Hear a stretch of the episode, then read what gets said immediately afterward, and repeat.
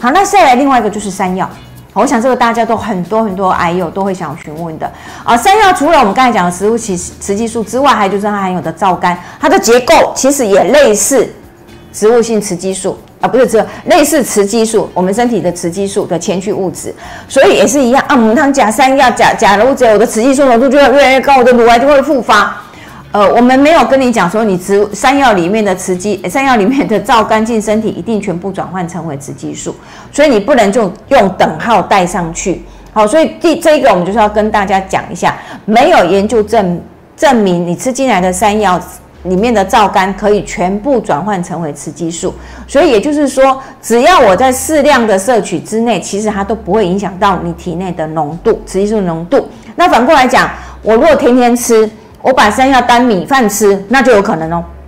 好，所以我们要提醒的就是，你不要持续大量的吃山药。如果你是把山药当做你的配菜，把它放进来，其实那个量都不会影响。好，所以不要害怕这个食物。好，我们也把它的相关性跟大家分解好了。那希望大家能够观念更清楚一点。有些癌友可能在经历经手术、好化疗之后，那很多医生他就会建议你，你必须要做一个叫做抗荷尔蒙的治疗。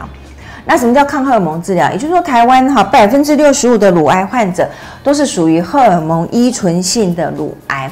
呃，也就是说，乳癌细胞它很容易对呃雌激素很敏感。好，当你有雌激素存在的时候呢，乳癌细胞就会增长。那这时候医生就会建议，那我就要想办法让你的雌激素怎么样，不要那么的高，好，不要让那么高，那你的乳癌细胞不会受到刺激，它就不会成长出来。好，所以呃。对于这一族群的医生，通常都会在治疗的后半期，他就会建议你做抗荷尔蒙治疗。他给予你大概会有两个种类，一个叫泰莫西芬，我想很多人都在吃这一个这个药哈。那泰莫西芬主要是它的结构跟我们女生的雌激素结构很类似，所以吃进来它就会竞争。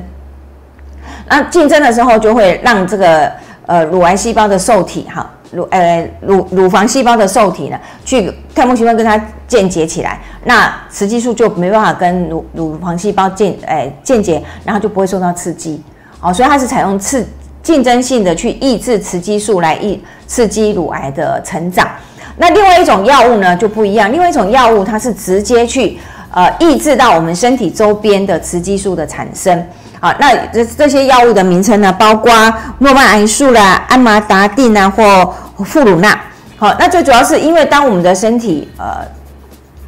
动完手术之后，其实我们自己本身产生雌激素的几率可能不高，可是周边的组织、肌肉组织它会产生一些雌激素，所以我要利利用这些药物去直接把它 block 掉，就是直接把它切断，让这些周边组织不要再产生雌激素。啊，不要产生雌激素，我这些受体细胞就不会得到雌激素的刺激，癌细胞就不会再复发。好，所以这个就是抑制、预防呃后面复发的一些治疗。那这个疗程通常蛮久，有些人会摄取泰莫西芬会吃到五年。好，那甚至有些会拉到生。那有些医生就会说，因为吃糖期吃泰莫西芬，它会有后来罹罹患子宫呃内膜癌的几率会拉高，啊，或者是罹患呃肺栓塞的机会几率会发发高，所以变成不能太长期吃。当然会吃一段时间之后，医生就会建议说：“哎，那你可能就换换成这个下面我们讲的那个露呃富鲁纳这一类的的的药品。”好，那问题来了，我如果是选择后面这个药品的时候，其实它就是把雌激素全部都挡掉嘛，就是都 block 掉，